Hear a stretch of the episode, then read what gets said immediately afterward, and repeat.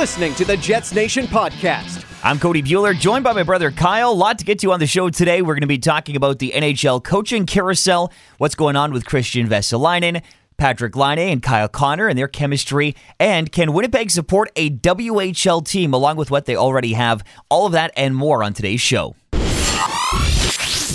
So, starting things off, the coaching carousel, we've seen four firings already here in the NHL season, and we're not very far in. We're about a quarter of the way through, uh, kind of getting ready for American Thanksgiving. Mike Yeo has been let go in St. Louis, Todd McLellan in Edmonton, Joel Quenneville in Chicago, and John Stevens in LA. Any surprising ones to you, or just kind of your thoughts on seeing those four firings? Well, well, a few things are surprising to me. Obviously, uh, Joel Quenneville is an interesting case, uh, just with his history in Chicago, winning multiple Stanley Cups, essentially leading the dynasty for the last number of seasons.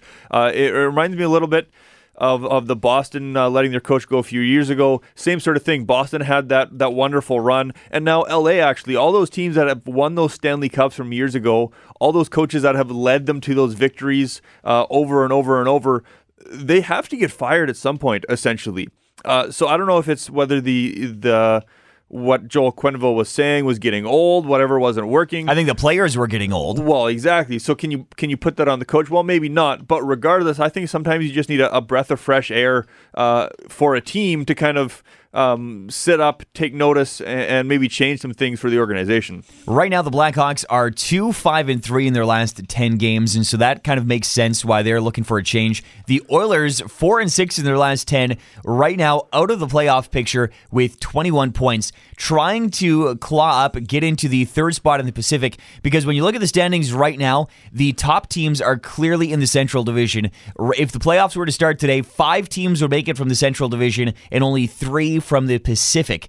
And the Chicago Blackhawks, who are actually outside of the playoff picture right now, sixth in the Central, they have 21 points. If they were to cross over, they'd be one point out of a playoff spot, one point out of uh, third in the Pacific. Yeah, so it's interesting you bring that up because some of these teams they aren't doing too bad, and yes, it's early in the season, so every team's fairly close in the standings. That's well, the way it works. The LA Kings are right now last in the Pacific Division, and so that makes sense why they fired. But 7 12 and 1 definitely doesn't seem like that's irre- not fixable. No, exactly. But but the thing is, uh, TSN had a story coming out uh, talking about the parity in the NHL going on, and maybe that being some of the reason. Uh, in today's NHL, if you get behind, it's so hard to catch up. It's so hard to catch other teams, uh, especially with the extra point in overtime or shootout losses, uh, that sort of system. So if you get behind early on, it's so difficult to catch up. And with the, the parity across the league, you can't give up any sort of ground early in the season, at the end of the season. You have to be performing every night continually if you want to make the playoffs, just given the state of the NHL. Now, as much as there's a lot of people who are probably listening to the show who aren't fans of Paul Maurice and fans of his coaching ability, the fact that the Jets are winning and that they've been in a playoff spot and then they've done well for now a couple of years, his job I think is pretty secure right now at this point of the season, especially with the way they've been playing so far out of the gate. Uh, obviously, uh, wanting to pick up and continue to play better, and I think they have been playing pretty better or uh, playing better over their last few games. I don't think that uh, his job is in danger, and I'm kind of glad as a Jets fan right now to not have to worry about that.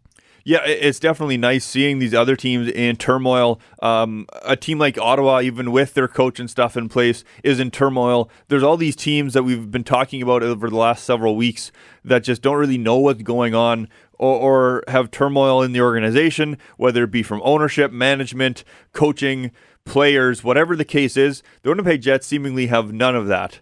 And it gives you a lot more topics to talk about when you're uh, hosting a podcast like the Jets Nation podcast. I remember when the Jets were terrible before last year when they made the playoffs. There was so many different things we were talking about. Should there be a coaching change? How should they be adjusting the lineup? Right now, we don't really talk as much about bringing in pieces or adding pieces because the Jets lineup is pretty solid. They've got a cup contender right now with the lineup that they have. So there's not as many things that you can talk about in a podcast when it comes to adding players. And you, generally, when you're talking about adding, it's very minor because you don't need the massive shakeup because you are winning. It's just small tweaks. It really changes. It just struck me how we've been complaining a lot less. And so I guess now I'm kind of complaining about not being able to complain because the Jets are winning, but just kind of an interesting thought. And it's kind of nice. I remember uh, looking years back at the Edmonton Oilers about how terrible they were. And it's kind of funny now that you still can talk about it. It's crazy to think they've got the best player in hockey. Not many people are going to argue Connor McDavid the best player in hockey, and yet they can't figure it out. They made the playoffs with him once. He's the best player in hockey. Well, I find this really interesting because there's only so much the players can do, but there's also only so much the management can do and there's only so much the coach can do, and all these pieces have to work together. Uh, so if you blame it on Peter Chiarelli, like many Oilers fans are for the past number of seasons, for the just horrendous asset management, uh, trading away some star players, things like that, you, you all Taylor know Hall for Adam Larsson, right? Everybody knows brutal. the deals, right? So it all looks bad in hindsight, and I get that. They Um, looked bad at the time. Yes, it, it's true. But regardless, so you have your GM making decisions. In my opinion, you need to have a GM for a considerable amount of time for him to make an impact. Kind of like Kevin Cheveldayoff. Exactly. So if you look at say Nashville, they've had a one GM in their history of existence, right? For mm-hmm. for over 20 years now. So I think you need to have some continuity from the management side of things. You can't just be changing general managers year after year. You don't have a vision then. So you need to have some sort of vision. From there, it has to go down to the coach and, and then the players. But I think it starts with that general manager level. See, now the problem is, in my opinion, you need that vision for multiple years, right? So you got to at least put your trust in maybe four or five years to really see something pay off for a general manager to, to maybe work his magic, so so to speak. In that regard, if you trust a guy for five years and he mismanages it, like you could argue Peter Chiarelli has, it, just spirals out of control so fast. So if you say fire the general manager, hire a new one, well, I get that. But now you have to commit to this new guy for probably another three, four, five years for him to make any headway. So, so not only have you um, not made up ground, but you're actually losing the ground if you were to, to switch general managers. So that's why it's such a tough thing to maybe get out of this hole because it, once you have the the one decision leading to more bad decisions, and then you don't have continuity with the head coaches because they think that's the problem. You bring in a bunch of head coaches, you bring in a bunch of different goaltenders, and then there, it just snowballs from there. And that's why sometimes you do see uh just a complete clean house. And I think Toronto literally did it the best. When they did that rebuild, that was probably one of the best rebuilds I've seen. They got Brendan Shanahan in to take over hockey, hockey operations, basically fired a lot of people. They got in the coach they wanted, the GM they wanted, the scouts, everything, and they just completely overhauled the everything. They went into a complete full on rebuild. And of course, they got lucky with Auston Matthews and they had some good, successful draft picks. But again, we're getting really far away from the Winnipeg Jets right now, and we don't need to necessarily get into all of this. I just wanted to kind of laugh at the Edmonton Oilers a little bit and their lack of success despite. a- and I think also is, is Paul Maurice safe, and I think we both agree that he is firmly safe as the head coach of the Winnipeg Jets. You you could have argued maybe a year ago um, he was getting fairly close to the chopping block. We had actually talked about that before, that a season ago, maybe two seasons ago, when they maybe failed more than they should have. Would Paul Maurice leave? I think nobody's really questioning that now. Uh, that decision by ownership to renew the contracts for Cheveldayoff and Maurice, just putting their trust in them. And so far, they haven't mismanaged it like you've seen with some of these other teams. Right. And some people would argue that they have and they're not doing as best job as they can. I would say it's hard to argue with success in the fact that overall what they are doing is winning and the Jets are in a position for continued success. I think every coach though does have his shelf life kind of like what we talked about in that if the Jets can't win the cup in and I'm not sure what number you put it on, but if the Jets keep getting there, can't quite get over that hump, maybe you then need need to make a coaching change. I don't think we want to fire Maurice to hire Joel Quenneville, and I've, I think I've heard some people talking about that. Do you quickly fire your coach now and then hire Joel Quenneville at the end of the season or whenever you can get him? I don't think the Jets want to do that right now. Uh, stick with what you've got. Maybe some other teams, kind of middle of the pack, might try that or might think about doing that if they can get some kind of agreement worked out, but not what we want to discuss today. Next up, take a look at Kristian Vesalainen. So the next segment we want to get into is kind of speaking of management, Kristian Vesalainen. It's kind of an interesting, kind of strange how he's been managed. Yeah, there are many layers to this. We're going to try to work through them as best we can with the knowledge that we have, which is limited. which is very limited. Uh, it seems seems that nobody right now has the correct knowledge of what actually is going on, what the contract details are, uh, conflicting reports from from some news outlets. Um, regardless, if you want it want to read about it, you can go to jetsnation.ca. Uh, Art had a great uh, article about Vesalainen, just talking about the whole situation. And as best as we know, we're going to go into it a little bit as well, uh, just what is going on. So, from what I see, is that Kristian Vesalainen had a clause in his contract that if he wasn't with the Winnipeg Jets after November 17th, he could go back to Finland or go back to Europe. His rights are now held in the KJHL or KJHL. That's a league in northern Manitoba. No, in the KHL. Uh, his rights are held there right now, which a lot of people consider the second best league in the world. And but what the Winnipeg Jets did was they sent him down to the Moose. He played there for a few games. When the November 17th deadline was coming up, they recalled him to the NHL. November 17th passed, and then they sent him back down to the Moose. So we're going to back up a little bit because you, you say the November 17th deadline. I've also heard reports that November 17th was the deadline that he could only decide to leave after November 17th, that it wasn't before November 17th he had to make that decision. He could only make the decision after November 17th. I've heard that report as well. So the only things we actually know for sure is that Vesalainen has a clause in his contract that he can go back to Finland for this year. That would have been going back to Liiga in Finland, but his rights got bought by Jokerit of the KHL. They are the only Finnish team in the KHL playing out of Finland. So Vesalainen could go back to Finland but play in the KHL. So that's why we're talking about the KHL and not the Liiga, where he played last year. So his rights got purchased there. Smart move by Jokerit, kind of realizing the situation that, hey, we could get this guy if he decides to come back uh, to Europe. So the only things we really know is that he has an option to go back if he's not playing in the NHL. Right now, he's not playing in the NHL.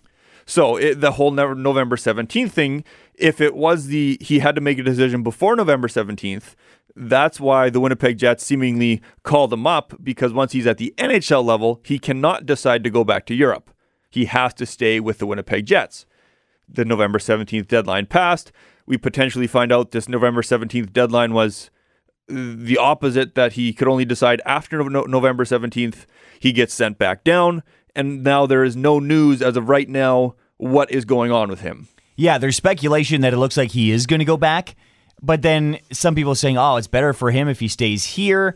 Is he just weighing his options right now, playing for the Moose? When you look at as far as call ups go, is he the next call up for the Winnipeg Jets? Maybe, probably. But they've got guys right now in the press box who can play. They don't need him. If he goes back to Europe, it's not the end of the world. I don't know what's best for him. I think that's really up to management, and we've kind of talked about that already. I think it's just kind of interesting the way we don't know anything. Yeah, so we don't really know why the Winnipeg Jets called him up, only to send him back down a few days later. The only idea would be to maybe skirt around the the way some kind of deadline that he could get around the deadline. Um, so we'll see in the coming days because if he decides to go back to Europe, regardless calling him up just to send him back down three days later seems weird. Seems weird.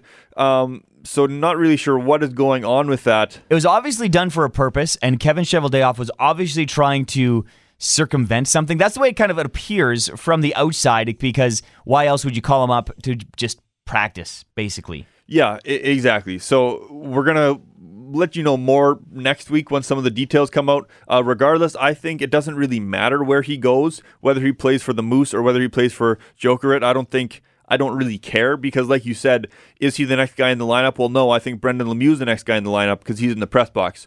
Uh, if injuries get bad, are there other guys you could call up? Well, well, sure, definitely, right? there's Mason Appleton, who was a potential prospect to make the team out of camp, maybe a long shot. Uh, CJ Suess played tremendous during the preseason. He could suit up for a couple of games. I don't think anybody uh, would be um, heartbroken if Suess got in over Vesalainen. Because you know it's short term, I- I- hopefully. exactly. So I think if Vesalainen is with a Moose, it's fine. He's going to be developing. If he goes back to the KHL, it's still a great league playing against men. He's going to be developing over there as well, uh, just on a slightly larger ice surface. Right. I think what we hoped, I I know in some of our podcasts at the beginning of the year, we kind of hoped that he was going to make the lineup and he was going to have a big impact, just not quite there. No, and exactly, and you can see that during the games. Um, in the article that I mentioned before in Jets Nation, you can read about this as well. Like I said before, um, the best case scenario for Vesalainen is uh, Mikko Rantanen, a very similar type prospect coming over from Finland.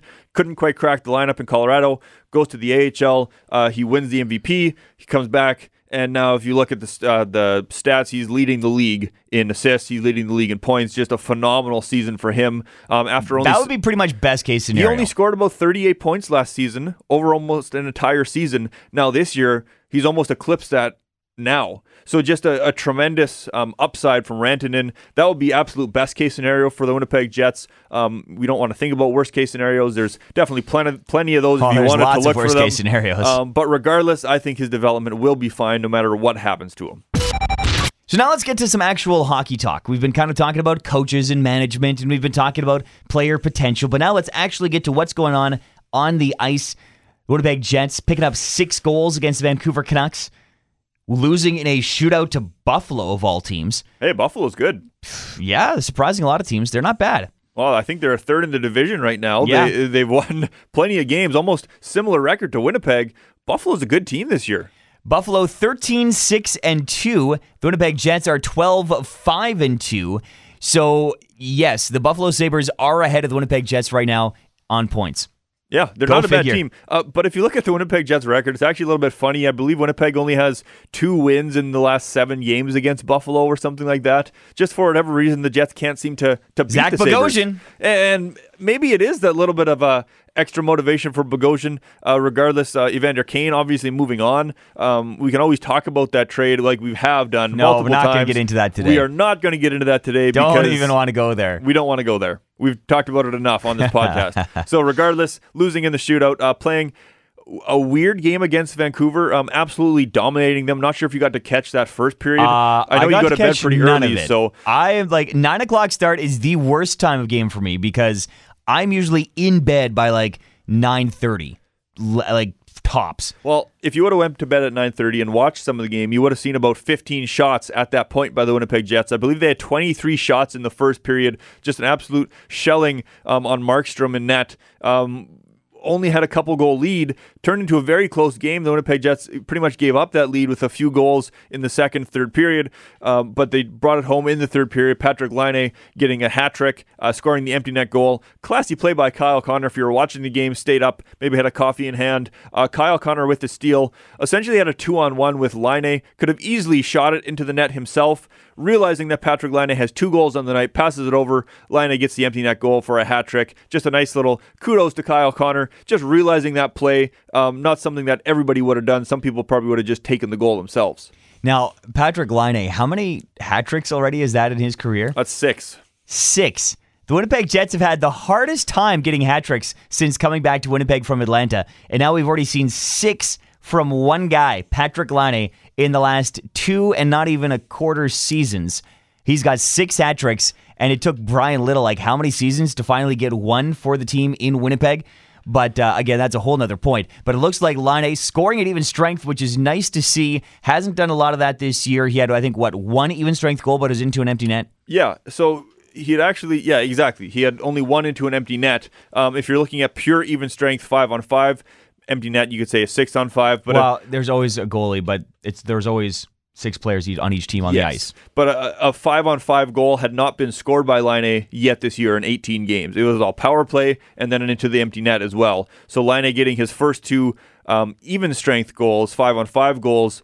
Um, both are fairly nice setups. Um, one was a great pass by Little, great little rush by Connor and Little. Uh, one was a nice little uh, kind of dump off by Kyle Connor, a little bit of a turnover. But it, it's nice to see Laine scoring at even strength. It's something that the Winnipeg Jets need from him going forward. Hashtag fun with small sample sizes. It's been one game.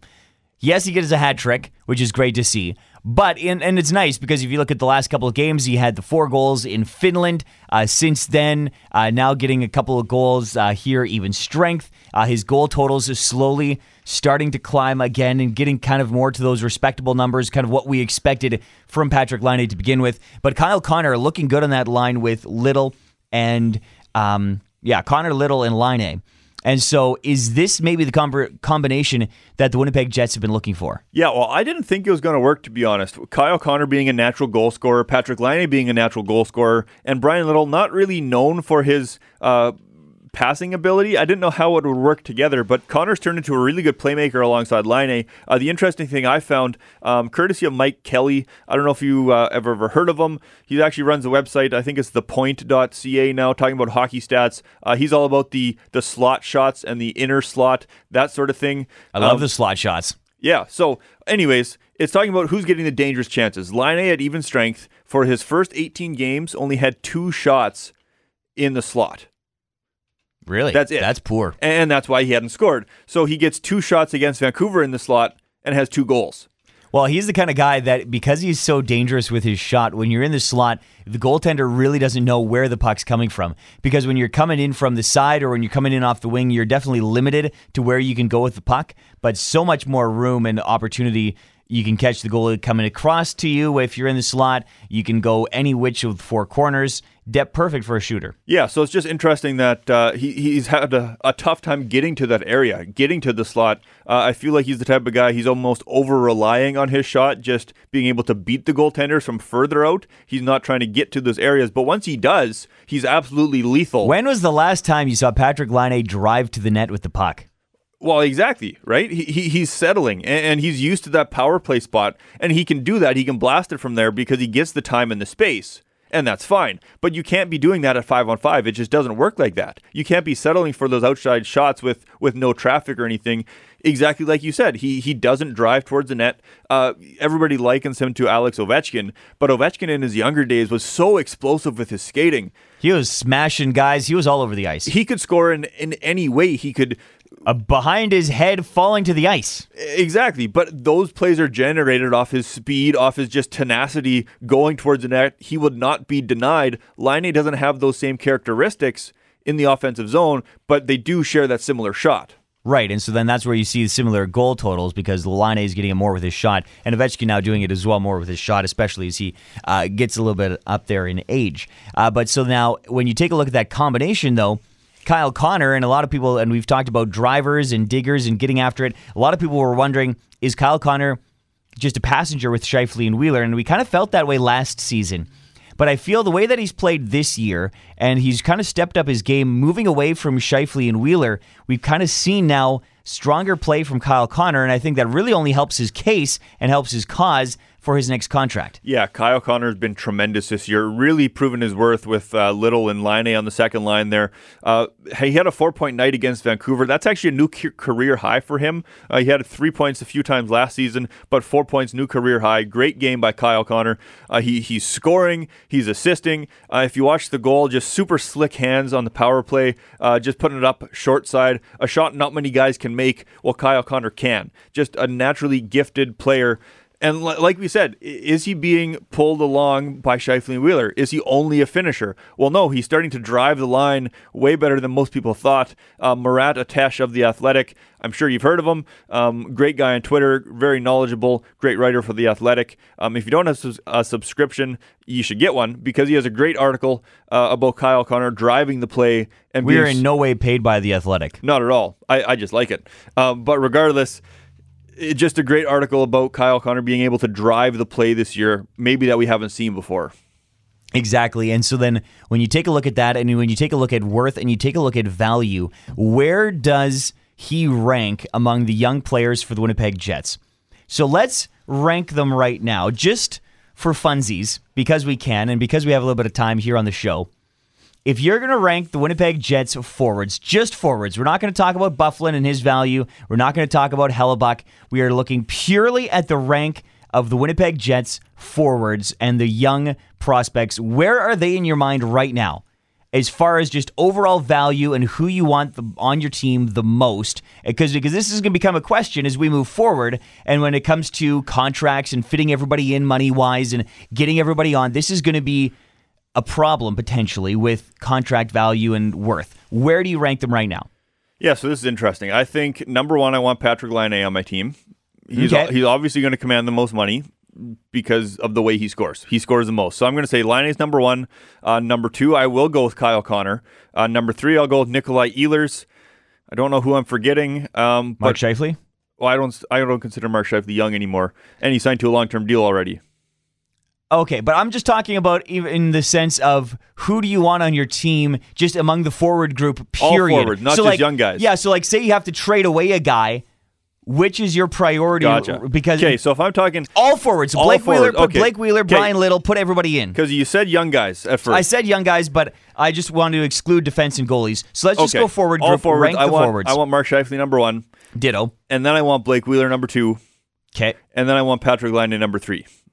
Okay. Those are my top three. Uh, from there, I think it follows fairly similar. I want Kyle Connor on my team. I want Nikolai Ehlers on my team.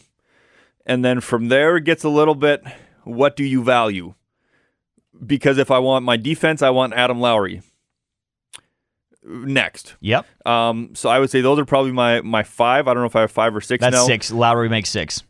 Uh, beyond that, it gets even more. I would probably get rid of any of those guys because I think those top six are the most valuable to my club. Um, You're right. I am completely there with you. Anybody after those six is replaceable. You can find another Mathieu Perreault. It might not be easy, and he does bring some things that are tough to explain, but I think you can replace him. I think you can replace guys like Copp. You can replace Tanev. And you can replace Little. You can replace um, even Roslovic. Rozovic and Petan, yes, they both have lots of potential and lots of upside. But out of those top five, and and Ehlers is kind of on the fringe right now for me, and he's starting to play a little bit better lately. But those five guys, not counting Adam Lowry, but the first top five you guys that you mentioned, I'd put them in very much the similar order. But a lot of people have been talking or been hearing some people talk about who would you rather have, Connor or Laine And it's kind of an interesting. Obviously, I think Scheifele's number one on this team as the number one center. But Laine, he is so uh, hot and cold. I think I still need to see more out of Kyle Connor to prove to me that he is that good before I put him ahead of Laine, in my opinion. Yeah, I would totally agree. Laine is doing things that it just haven't been done before. And people are talking about Connor McDavid scoring his hundredth goal last night. Great for Connor McDavid doing it as I think it's the the fifth or sixth youngest player ever to score hundred goals. Uh, Laine is uh, almost two years younger and has 91 goals already. So Laine is easily going to eclipse that. Um, should be very near. I don't know if he'll be first as youngest player ever, but he should be very close to that conversation. He's doing things at an age that we haven't seen before. Because you got to think Kyle Connor had a little bit more seasoning, played for the Moose, he played for uh, played in NCAA for Michigan, those sort of things.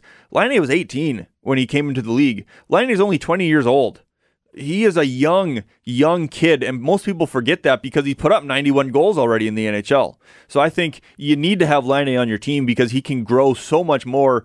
When a lot of people think that he's done, we've seen it all from Patrick Laine. I think there's a lot more he can give. Well, I'm sure hoping that there's a lot more. I still want to see more of a complete game from him, and that's why I still value Mark Scheifele above him, is because of that complete game and because of Blake Wheeler and the way he's played. Yes, Blake Wheeler, his play might drop off in a couple years when he gets older, but right now for the team, if your current ranking, uh, I think he's still ahead. And so that's just kind of an interesting discussion uh, looking at that current play as of late. The last conversation we want to get to can Winnipeg support a WHL team? All right, for the final segment today, we're going to have a little bit of a history lesson. Uh, WHL teams in Manitoba. Now, the Brandon Wheat Kings are the only current WHL team. That's the Western Hockey League, the major junior league uh, in Western Canada. They're the only team in the province right now, but there have been teams in the past that have also been in Manitoba. The Flin Flon Bombers uh, were in Flin Flon from 1967 to 1978. They became the Edmonton Oil Kings. The team now in Flin Flon is in the SJHL Junior A, which is one level down from Major Junior. There was a, a WHL team in Winnipeg. They were the Winnipeg Jets, the junior Jets, if you will, from 67 to 73. They became the Winnipeg Clubs from 1973 to 1976, later becoming the Winnipeg Monarchs 1966 60 or 76 77. They moved to Calgary, later moved to Lethbridge, and are now the current Hurricanes. Then there was a WHL team in Winnipeg, the Warriors, from 1980 to 1984. They then moved to Moose Jaw, becoming the Moose Jaw Warriors.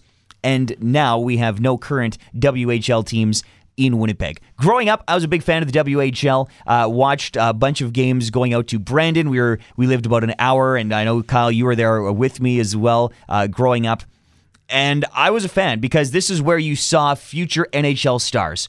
Jordan Tootoo played for the Brandon Wheat Kings. I remember him, and there was a lot of other players that would go on to have success in the NHL. And so there's definitely an appetite and for a market for that, seeing the stars of the future. But there hasn't been a team since the 80s in Winnipeg. And this, why we're bringing this up is because. I was going to say, thank you for the history lesson. Yes, but just this completely means, off This means absolutely nothing until you explain. Right, right.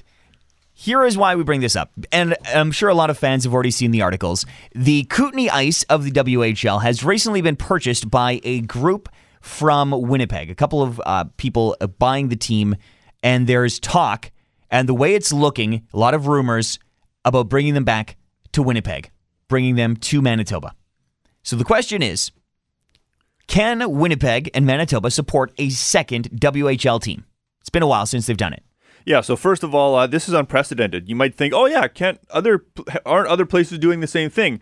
Well, no, not exactly. So Winnipeg would become the only city, I believe, in North America to host uh, an NHL team, an AHL team, and a junior or Major a major junior team. junior team. There is no other place doing it. If you look across, uh, if you look across the league, Edmonton has uh, Bakersfield is their AHL, but they have a WHL team. Um, I believe Toronto they have the Marlies, obviously, but they don't have an OHL team because it's all the suburbs. Yeah, and so the the suburbs do. It's Toronto's kind of tricky because it's all kind of just one. Right. But But if yeah. you look at all the other places ar- around Canada, you, you don't see both the NHL, the AHL, and the WHL in the same city at the same time. It, it just hasn't really worked for anybody else. So, it hasn't really been tried a lot. So will it work? That's kind of the question we're posing today. Now, really, then the next question is, which would be on the higher priority list, the Manitoba Moose, or let's call them the Winnipeg Ice, just for the sake of argument and just for this conversation here? Who would get more fans, the Moose or the Ice? If they bring them back. And I we don't really have much of a timeline, and right now it's all kind of a lot of speculation, but a lot of rumors. And when you see that many rumors, oftentimes there is some truth to this story here. Yeah, so there's a lot of issues here. The first of all, the group that purchased him is not True North.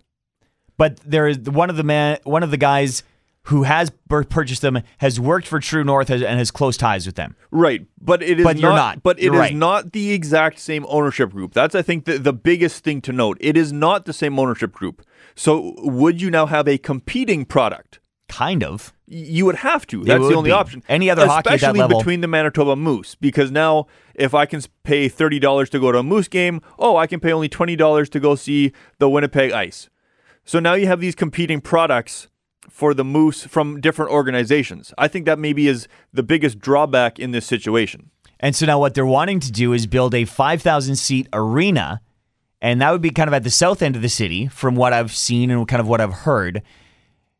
I think that that's.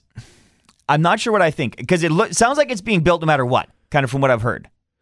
Or that's the way it looks is that they're going to be building R- this. rumors. Rumors are that they're building this 5,000 seat arena. It'd be nice to have an arena like that for the World Juniors, even though I know they want bigger arenas for the World Juniors. It'd be nice if the if they had a 5,000 seat arena for the Moose and for the Ice, and then the Bell MTS Place could just be for major concerts and for the Winnipeg Jets. Yeah, I think that would be ideal. Uh, it- Make it would be nice if Bell MTS Place was a little bit bigger. You could hold because right now it holds about what 15. yeah, one of the 16? smallest stadiums in the NHL. Yeah, so if you could hold upwards of 20 or 25 or I don't know what the other what the going rate is for NHL stadiums, but if you could or arenas, if you could hold more for Bell MTS and then have a 5,000 seat arena for this, I don't know. You personally, which would you prefer? Would you rather go see the Moose or would you rather go see the Ice? I honestly don't really care. I, I just love hockey. As a watching thing, I would go to either. Um, my only issue is something's got to give because I don't think Winnipeg can support it. Um, I think the thing that would give is Junior A. And talking about the MJHL Oh, here, Junior A is not even really, and as much as I love Junior A hockey, and I do, I am a broadcaster for the Junior A Portage Terriers. Junior A has already taken so much of a hit because of the NHL.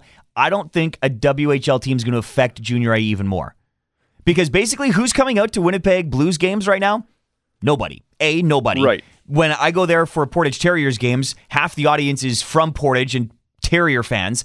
You're going to have a few, like the people who are But- Blues but fans right now. where does this fan base come from? from the Blues. no, where does the fan base for the, the Winnipeg Ice? Ice? come from? Where's it going to come from? I think it's going to come from the Moose. Is it going to come from the Moose? Is it going to come? Are you going to get any from Steinbach? Are you going to get any from Selkirk? Are you going to get any from from Winnipeg that do cheer for the Blues? Are you going to get people from Portage? Are you going to get these surrounding communities that have the MJHL teams that now, oh, I can see a better product for only 30 minutes away or for only an hour away from my house?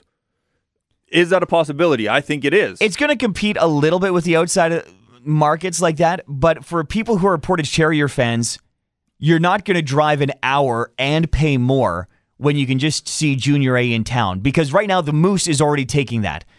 So as for people driving out of town to see a better product, they're already driving for the Moose and they're already driving for the Jets. Because the Moose ticket price is going to be comparable now with the WHL because you can't get much cheaper. Right. So so I agree with that. So that's fine. So if the MJHL is not affected, I well, don't I don't care. So that's fine. Slightly will be affected, but, But not. then but can the Winnipeg Ice sustain themselves then? Is the question. that's the million dollar question. C- Would they take enough from the Moose? Is there enough other people? You see all the time cities that host big events repeatedly, the interest starts to fall off. And I think about the World Junior Championship uh, being hosted in, in Toronto or BC year after year after year.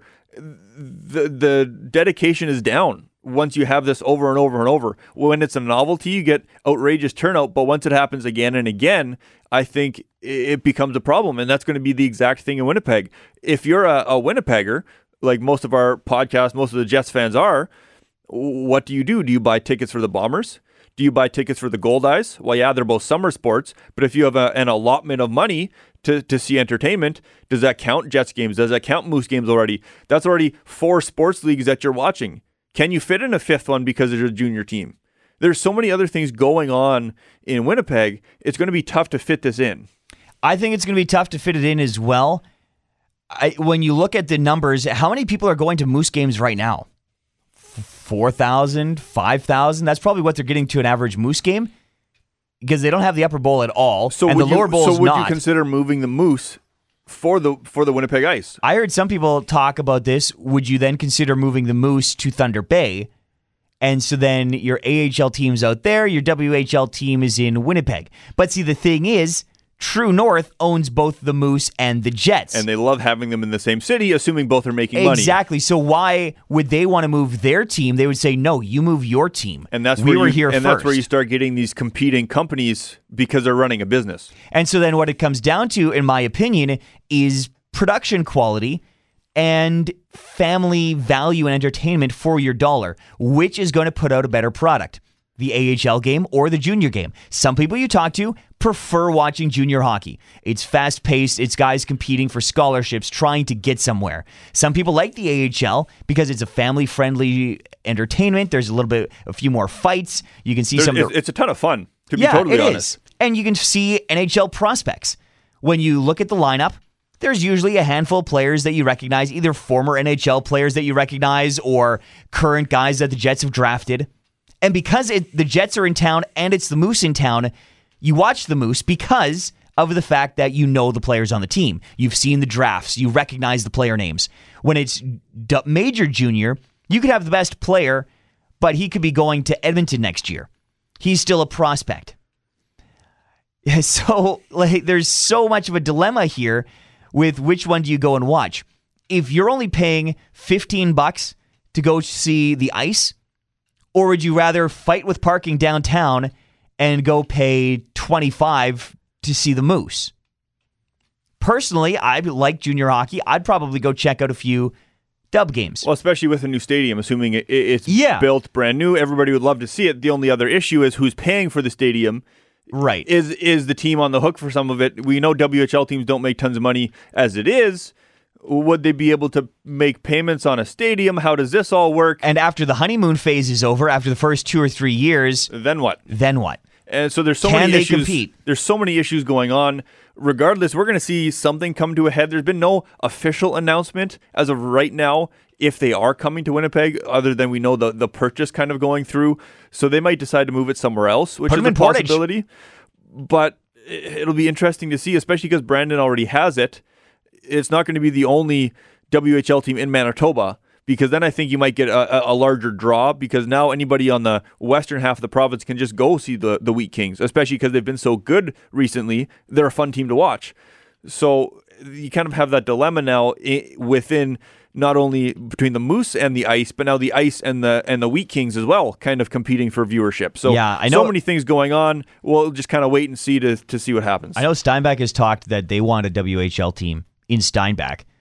And to me, that kind of makes sense because you got 13,000 people. You're close to Winnipeg. You can get that, but they they don't have the facility. They would need to build a rink just as much as Winnipeg would need to. And so there's a lot of, and th- that was just a complete. There's no speculation of the ice going to Steinbach. Not even maybe. This is all for Winnipeg, and I guess we'll have to wait and see how this plays out because there's still a lot of work to do with what they've got left. There's a lot of meetings, a lot of decisions that still need to be made. And we'll just kind of go from here. So that does it for the Jets Nation podcast. Uh, taking a look. I think the one thing that isn't going to take a hit, though, the Winnipeg Jets.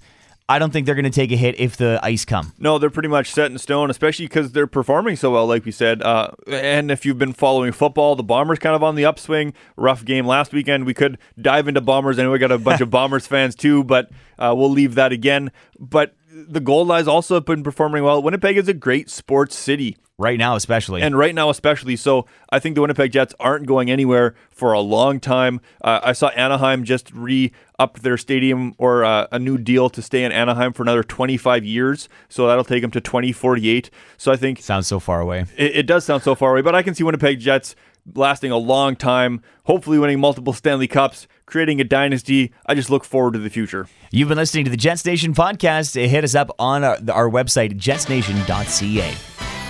Find all of the Jets Nation podcasts at jetsnation.ca.